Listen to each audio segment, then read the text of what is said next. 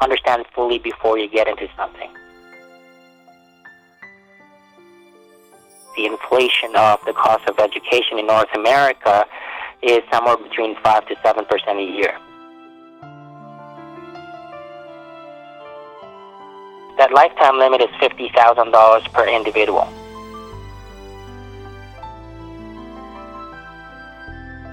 How's my financial health, Doc? Welcome to the Financial Literacy Podcast for Healthcare Professionals, where financial security and wealth topics are not a taboo.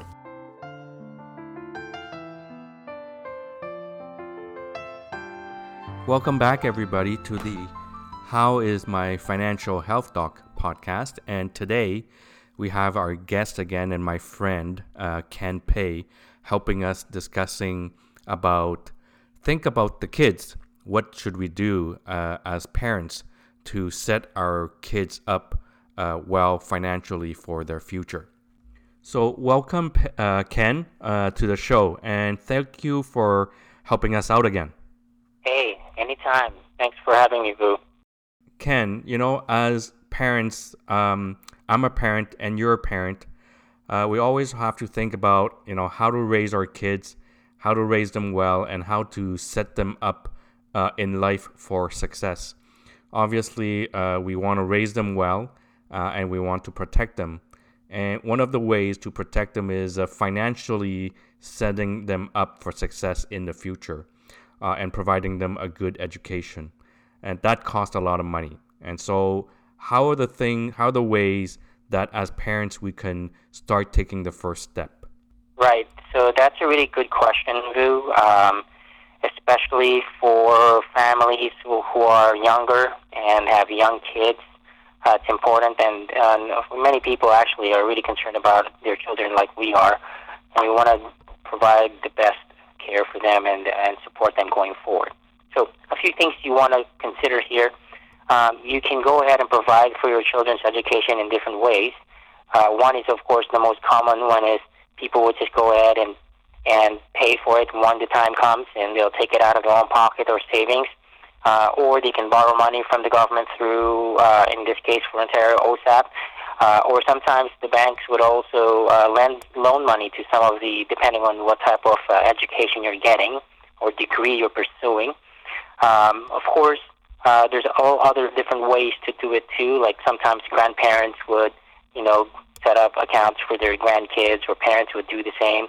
Uh, set up informal trusts if you want to do that at, the, at their very young age and save money for them.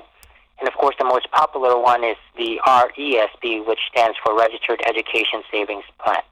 That is perfect, Ken. So let's just uh, jump right into it and talk about RESP because that's a very important topic that uh, a lot of parents are still wondering what that is.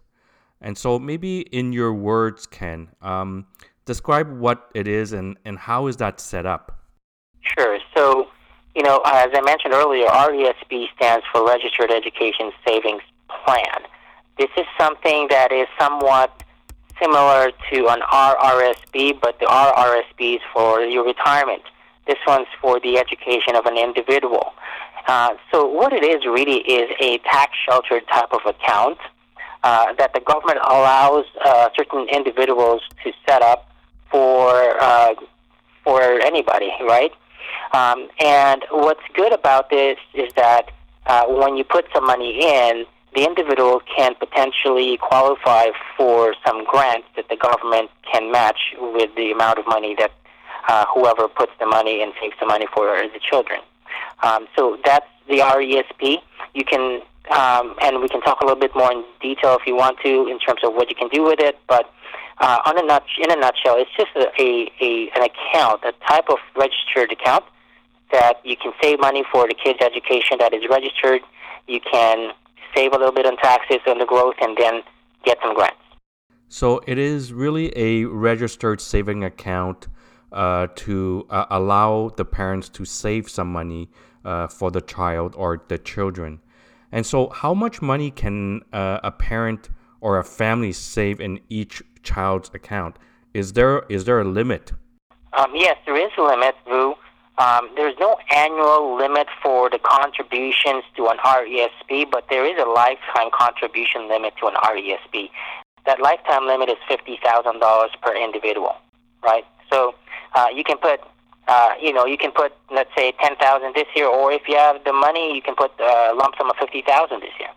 Uh, but you know, if when you do these things, you got to consult a, a professional, like a, a financial advisor, a planner like myself, and uh, find out if that actually is beneficial. Because then there's also limitations in terms of what grants, how much grants you can get per year. No, yeah, absolutely, you are correct. So if we put, you know, the entire fifty thousand into the account because we have such money, it make makes sense because we're thinking we're putting a lot of money in, but we're not taking advantage of the government grant, uh, which we'll talk about in just a minute. I think for most families, they want to do it in an automated way where they put in either monthly or they put in um, annually, but also uh, respecting certain criteria to maximize that government grant. And so you're right, there are different ways to skin this cat and the best way to do it is actually one that is convenient for the family, but also that uh, also maximizes the different subsidies that are given to these uh, accounts. So you mentioned that the lifetime limit is uh, fifty thousand, but you know we're we're all you know in healthcare, uh, whether we're doctors, dentists, nurses, or nurse practitioners, and a lot of the times we aspire our kids to be like us in healthcare. Um, I would say that I probably think differently. I'm, I'm not sure that I want my kids to be a physician, but you know that's another topic for another day. Uh, but if we do want them to be healthcare professionals, that costs a lot of money to do a undergrad and then a postgrad, um, and so fifty thousand may not be enough. Uh, how do we circumvent that? Or in a RESP, there is no way to circumvent that. You did mention earlier, uh, very in quick passing, about informal trust. We'll talk about that in a separate podcast. But just to answer the question of the RSP, uh, if the limit is only fifty thousand, what else can we do? Right. So that's a very good question. It's a valid one, especially if you have, you know, you have uh, great aspirations for your children. If you want them to go for uh, graduate studies or uh, you know post doctorate or post uh, graduate studies uh, it definitely can cost, it can add up. You know, one of the things that, uh, this is many years back, I don't know how accurate it is today, but, you know, one of the things that in the past many years they say is the inflation of the cost of education in North America is somewhere between 5 to 7% a year. That's way beyond the normal inflation rate of, uh, of, of, of, our, of North America.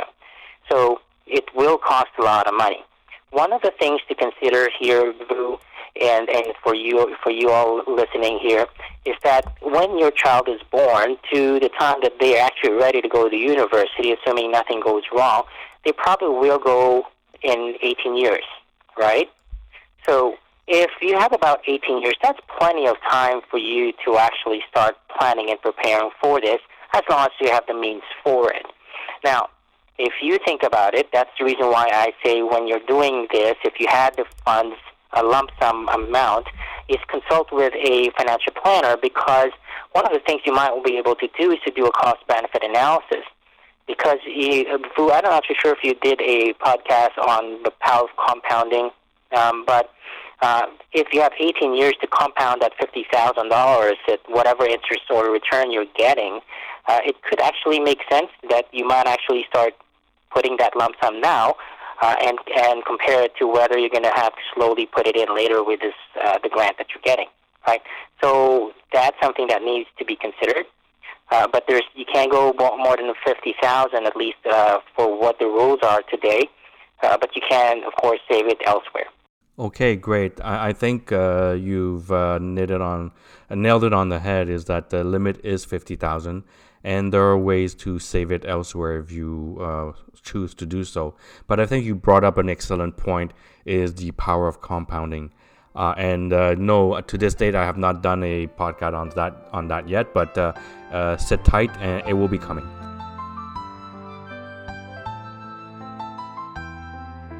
Okay, then let's uh, move forward, and I'm gonna ask the question so now we have the money sitting in that account let's assume is uh, you know 50000 uh, and we're uh, saving that money. It's growing inside. It's growing tax free.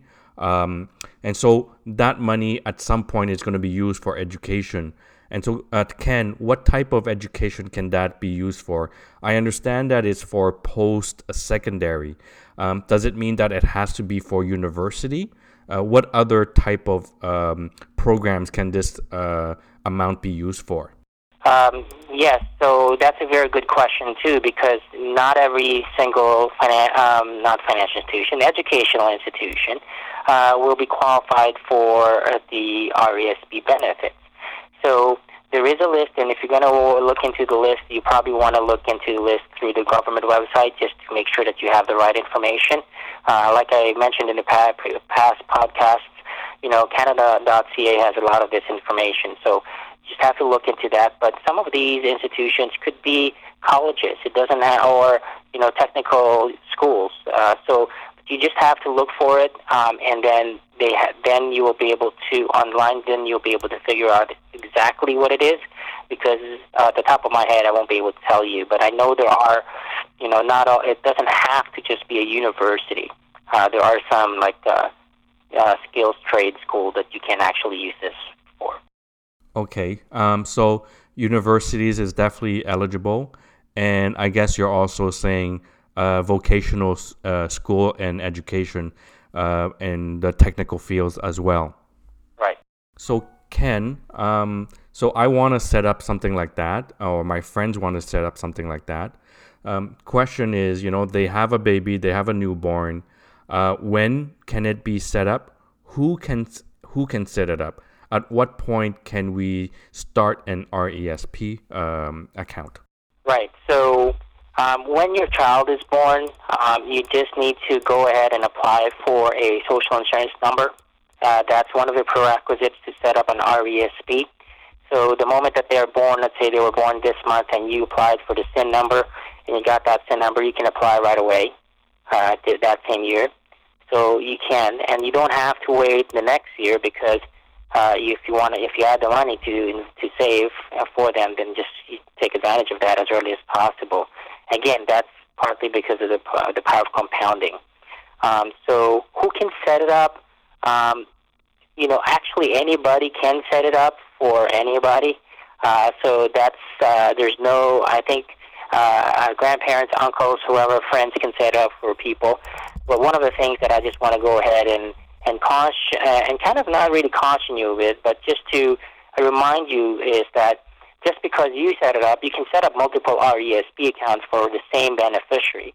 Uh, but you need to communicate with the parents uh, who or the guardians because you don't want to over contribute into that. There's a penalty for over contributions, and of course the grants as well, right? Uh, you want to make sure the parents are uh, up to speed with that because they might be expecting a grant and somebody already took the grant uh, and, and who set up an account for the children. No, that that is a very uh, very important point because uh, a lot of the grandparents want to do this for their grandchildren, and so they'll go ahead and set up the account for their newborn grandchild, uh, and may not have necessarily told the, their their parents about it. And uh, if the parents go and apply again and get the grant, then that would be uh, considered double dipping, correct? Oh yeah, so they may not actually even get the grant if the grants have already been taken, right? So they just might get surprised and say, well, "Why am I not getting the grant?" So they just need to know because as parents, we always want to make sure that we take care of our children. It's nice that we're other people are, caring for them as well, but uh, the parents would also need to understand uh, or know what's happening so that they won't be upset or, or be surprised or taken aback. Okay, so this far we've talked a lot about the grant. So, uh, Ken, uh, explain to us what this grant is and who is it coming from? Right, so the grant is actually coming from the government. This is the reason why it is a registered education savings plan. The government needs to know, and this is also one of the reasons I believe why it is important that you get a social insurance number for your for the child before you can apply for an RESP uh, because the government has to keep track of this because they're actually going to match. Okay. Now, some people are thinking. I had a question one, one the other day from one of my clients saying, "Ken isn't the government matching me one dollar for a dollar?" I said, "Well, I said that would be nice if the government did that, but that's not the case, right? The, the government will only match up to a certain percentage depending on your annual income. But most people, especially doctors or with a higher uh, income, will probably get the 20% of up to a certain limit each year. So you pro- uh, for uh, for one year, the max that they will give you a grant for is five hundred dollars, which is which means that's uh, uh, twenty percent of twenty five hundred dollars in that year. Uh, you can do some catch up if you actually haven't set up the accounts for the past many years, and you can do one year catch up only per year. So that means per year you can go up to a thousand dollar grant. There is also Vu and uh, a limit, uh, a maximum lifetime limit for this, what they call the CESG, which is the Canada Education Savings Grant uh, of seven thousand two hundred dollars. Right. So that's uh, that, that's I think that will apply to most of our listeners. Um, so I'm not really clear on what uh, you just mentioned. So are you saying that in addition to the um, 20% government grant, that they will get this additional seven grand from the CESG. Can you please clarify that for us, uh, Ken? Sure. So let me clarify that. Take one step back. The grant that we were talking about, where the government matches the 20%, um, that's actually called the CE, the Basic Canada Education Savings Grant. Call it CESG for short. Okay. Um, if you have a lower income uh, family with a lower income, um, then they you can actually apply for additional CESG, just a little bit more. But that doesn't really apply, I think, for most of our listeners, so no need to delve into it. Uh, but the CESG is only this, the 20% that we were talking about earlier. So the 7,200 is actually the maximum um, grant that the government will give for any individual. So if you have two children, uh, each child can get up to 7,200 in his or her lifetime uh, in our, our, our ESP. Okay, yeah, uh, uh, I got that. Okay, uh, so now I'm ready to set up the account. Where would one go to do that? Do I go to a bank? Uh, do I go to a financial institution? And what type of financial institutions would offer that? Right. So um, that's a good question, Vu, because I remember, because I've worked for several different financial institutions, I remember there are some uh, institutions that may not actually offer the RESP. Uh, not all of them do, but maybe now it, the rules may have changed. So, but back in the days, I remember uh, not all of them do. So you just have to ask your financial institution. Um, if you want to do it yourself in a discount brokerage, then do it yourself in a discount brokerage. Set it up. Or if you want help, maybe through your bank, your local bank, uh, then set it up with the bank or if you have a financial planner like me or a financial advisor, uh, you can have them help you with that as well. Uh, a brokerage firm might help you. Uh, uh, you know, an investment brokerage firm, uh, insurance companies sometimes do.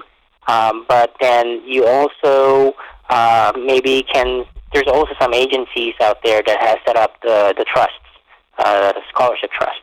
Yeah, I actually, you know, have two kids, and for one of my child, I did it at a uh, scholarship trust, uh, and the other one I did it at a bank, one of those uh, major banks here in Canada. Uh, and I've noticed that there's quite a bit of difference between the two. Um, can you uh, help us understand what's the difference between the ones offered at the bank and what is offered in a, a, a private scholar trust? Yeah, so you know, you most of your financial institutions will offer you similar to RRSP, a self-directed RESP, uh, meaning you know there's a little bit more freedom in terms of what you can invest the money into, uh, and you know you have a little bit more flexibility in moving the money, taking some money out, and putting more money in, and so on and so forth, right? Um, so those are the most ideal ones from my experience. But there's also some that are actually contract based, and those are the the trusts that we talk about, the scholarship trust, Vu, that you I think you set up uh, for one of your children, um, and those are contracts. And so uh, with those, uh, you buy most of them because every every company is different in the way they set up things. But trusts are typically contracts where they say, okay, you buy a certain number of units, and then we will be able to give your son or your grandchild this X amount of dollars into university once they go to university. Um, a little bit, you know, um, with those types of contracts, usually from at least what I have seen in the past, from my experience in the field, uh, is that they're usually uh, you don't have much control over how it's invested, and usually uh, there's uh, you know you, there's penalties if you need if you want to pull money out or if you stop paying. Uh, there's penalties into that, or sometimes the contracts might actually become null and void. So you just need to read those contracts before you sign them. Uh, uh, even with the banks or any financial institution, when you set up an account, just make sure you ask questions and understand fully before you get into something. I absolutely agree with your last sentence to truly understand what you're getting into. Uh, just from my own personal experience, um, so my first child is a, is a son, and with the son, um, I bought into a uh, scholarship trust. And at the time, I didn't really understand what it was, but it was a friend who came to me and talked to me about it uh, and sold me um, the trust uh, because I, I needed to contribute to an RESP for my for my son. So I bought into the trust. Uh, then I, I got my daughter. My daughter was born, and instead of going to the trust, I uh, went to a bank, uh, one of these major banks, as I mentioned. And with the bank, uh, it was very different in the sense that uh, I chose uh, what I wanted to invest in, um, and I chose a category of risk whether I wanted to be conservative, uh, where I wanted to be more aggressive or not. I, I chose the fund that I wanted to invest in. And the one thing that was particular with this particular uh, RESP with the bank is that the account is set up as a, a family account, a joint account for both my daughter and my son. And so, what the explanation was that even though the account was set up for my daughter, that if my daughter chose not to go to university or to post secondary education, uh, I could use that same money to f- use it for uh, my son, so to fund his post secondary education. In contrast, the scholarship trust, I could only use it for my son, I couldn't use it for anybody else. Uh, and uh, if my son decided not to go to post secondary uh, education, uh, I would not be able to take that money out and I would have had to forfeit that money. And so it was very inflexible. And that's what I learned afterwards.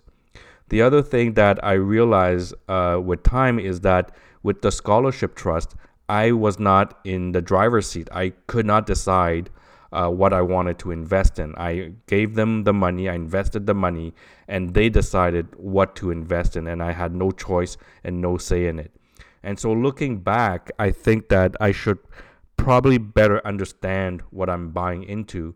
But then again, if I if I didn't know the differences between you know what a scholarship trust is versus what a bank or a uh, insurance uh, carrier or a financial institution would offer, uh, I would not have known all this. And, and I didn't uh, at the time when I bought my first one.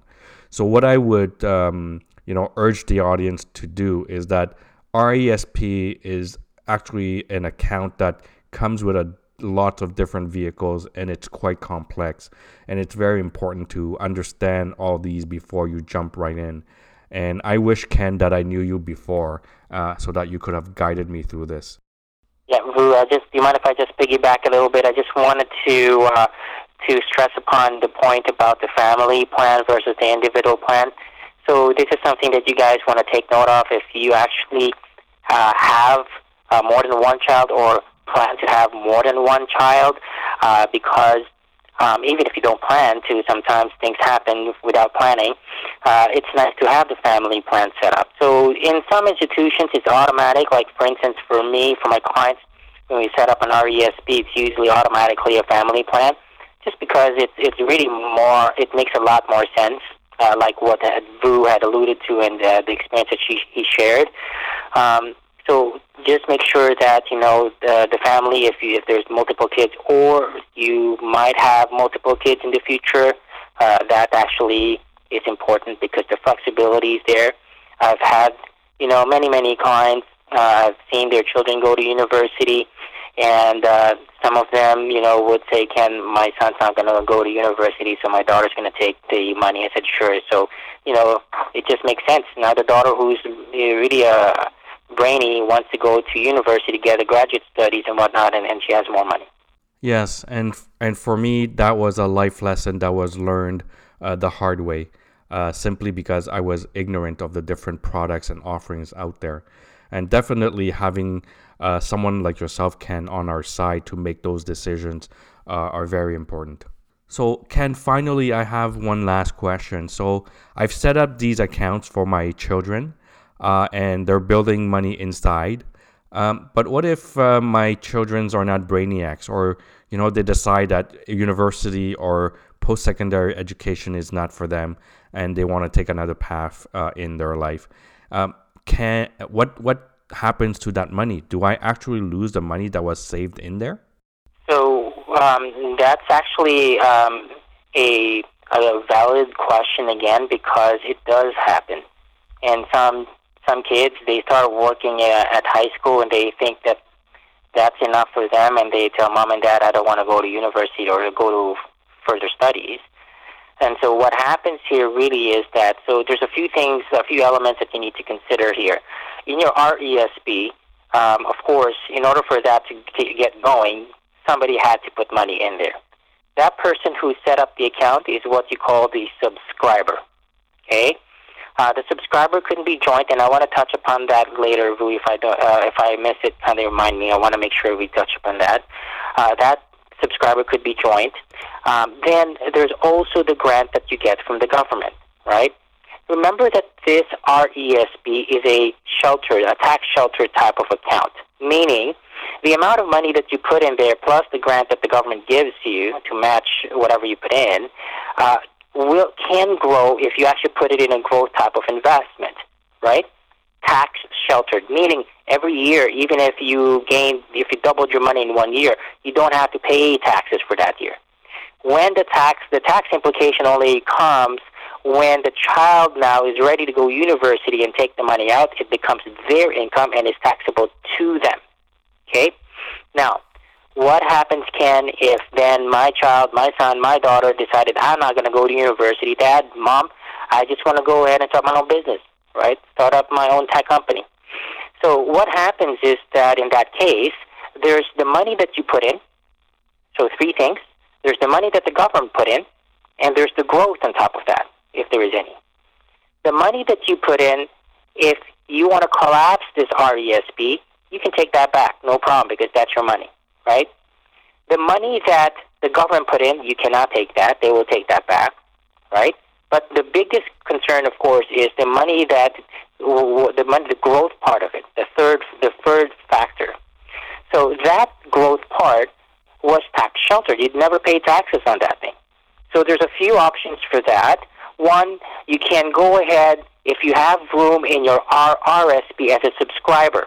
Okay, the subscriber loan can do that. If you have room in your RRSP and you're eligible to make contributions, uh, then you can use that that growth part and put it into your RRSP, okay, as a contribution, so that you don't have to pay taxes on it. Now, if you don't and you just simply wanted to pull it out, then of course the government needs to get their tax back with a penalty. So whatever the tax is on that, plus a certain percentage of penalty, uh, you'll have to pay that to the government. That makes sense? Yeah, ab- absolutely. Yeah, and you know, I, I touched upon a little bit, real briefly, about the joint uh, subscribers. So the subscribers could be joint, just so you know, for husbands and wives, or spouses, or partners. Um, you can actually have a joint ownership, and sometimes uh, people set up an account, an RESP account, uh, individually, which is okay. We all have our reasons for doing certain things. Uh, but if you're starting to think more about long term, especially for your estate planning, um, you'll probably want to uh, set it up as a joint ownership, right? Because uh, with a joint ownership, at least if you pass away, the surviving owner will continue to be the subscriber and the RESP continues to move forward. Otherwise, if there's none, it has to go through the estate, and your executor has to, if that's part of your will, has to kind of either continue or decide whatever needs to be done there. Does that make sense. So it's just really it's a good best practice as long as there's no complications in the relationship uh, that you set it up as a joint account with somebody, like a spouse or maybe your son or daughter or your mom or whomever. Yeah, thank you very much, Ken. I think this is uh, quite a detailed uh, session on RESP, uh, particularly this product, because it's uh, fairly complicated uh, and there's a lot of moving parts, especially if uh, a lot of people in the market offers it, and we have to know, you know, what is good and what is bad or what to look for. It's like buying a car, really. there's so many choices and so many offerings that uh, we don't really know what is really best and what matches our uh, our goals and objectives. So thank you very much, Ken. I will have you come back and we'll have a, a second session on think about the kids um, podcast, uh, which is coming up uh, very soon. Okay, so everybody have a good day and thank you very much for joining us. How is my financial health, doc? podcast is hosted by Dr. Vukit Tran. Dr. Tran is a physician with a special interest in personal financial security and wealth education. Dr. Tran does not render or offer to render personalized investment or tax advice through this financial podcast. The information provided is for informational purposes only and does not constitute financial, tax, investment, or legal advice. Please confer with your advisor, lawyer, or accountant for specific advice.